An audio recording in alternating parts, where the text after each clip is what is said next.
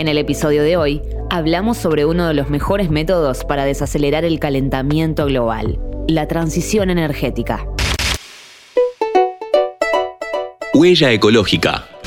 Hola, ¿cómo están? Soy Marina Moroni y les doy la bienvenida a un nuevo podcast de interés general. Quizás escuchaste hablar sobre transición energética, el proceso por el cual se transforma la producción, distribución y consumo de energía basado en combustibles fósiles en un sistema energético con fuentes renovables. Tenemos un invitado para explicarnos en profundidad el tema y se presenta a continuación. Soy Gastón Fenés, periodista especializado en energía y movilidad sostenible, director de Energía Estratégica y Portal Movilidad, dos portales de noticias que cubren la realidad de la industria de las energías renovables y de la movilidad eléctrica. Empecemos por definirla. ¿A qué se llama transición energética?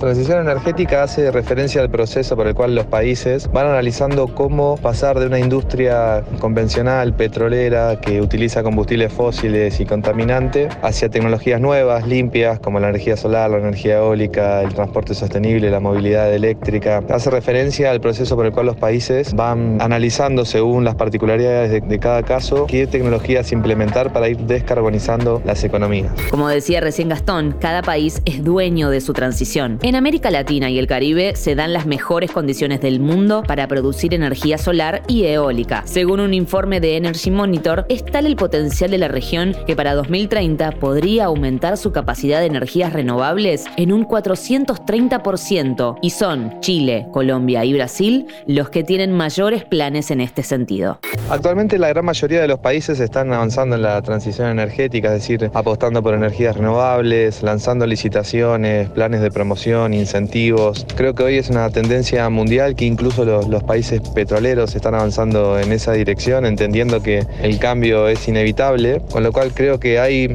mayor conciencia, hay compromiso, pero todavía sigue habiendo intereses y sectores económicos que, que pujan por frenar ese cambio tecnológico y hace que todavía al día de hoy no podamos reducir las emisiones de gases de efecto invernadero.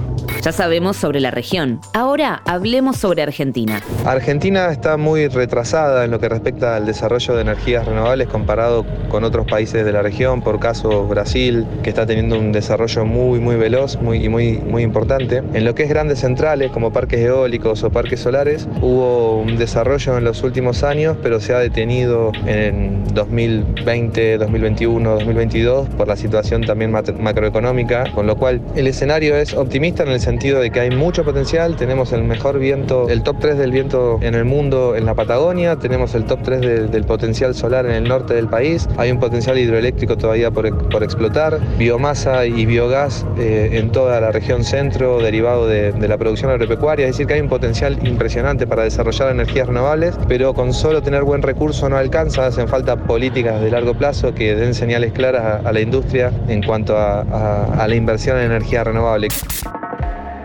Hay empresas nacionales que están en un proceso de transición a energías renovables. Está el caso de AISA, quien concesiona los servicios públicos de agua potable y desagües cloacales, y es el mayor consumidor de energía eléctrica en el área metropolitana de Buenos Aires, requiriendo un total de 90 megavatios para garantizar el funcionamiento del servicio de cloacas y el agua potable, lo que es equivalente al consumo anual de 150.000 casas. Es por esto que comenzó a desarrollar un sistema de gestión enfocado a la eficiencia e incorporó energía proveniente de fuentes renovables a partir de la instalación de paneles solares en sus plantas potabilizadoras y depuradoras lo que hoy representa el 16% del total de energía consumida.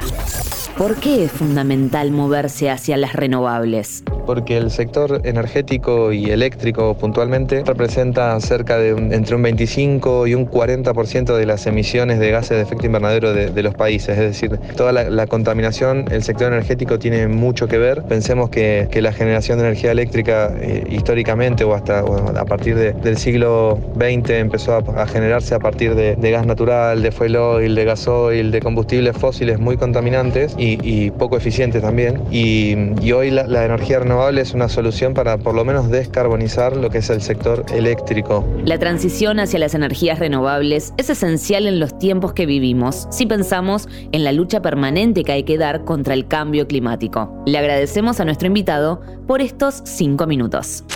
Este episodio fue una producción de Interés General Podcast. Desde el 2020, acompañándote todos los días. 5 minutos. Para que conozcas algo nuevo.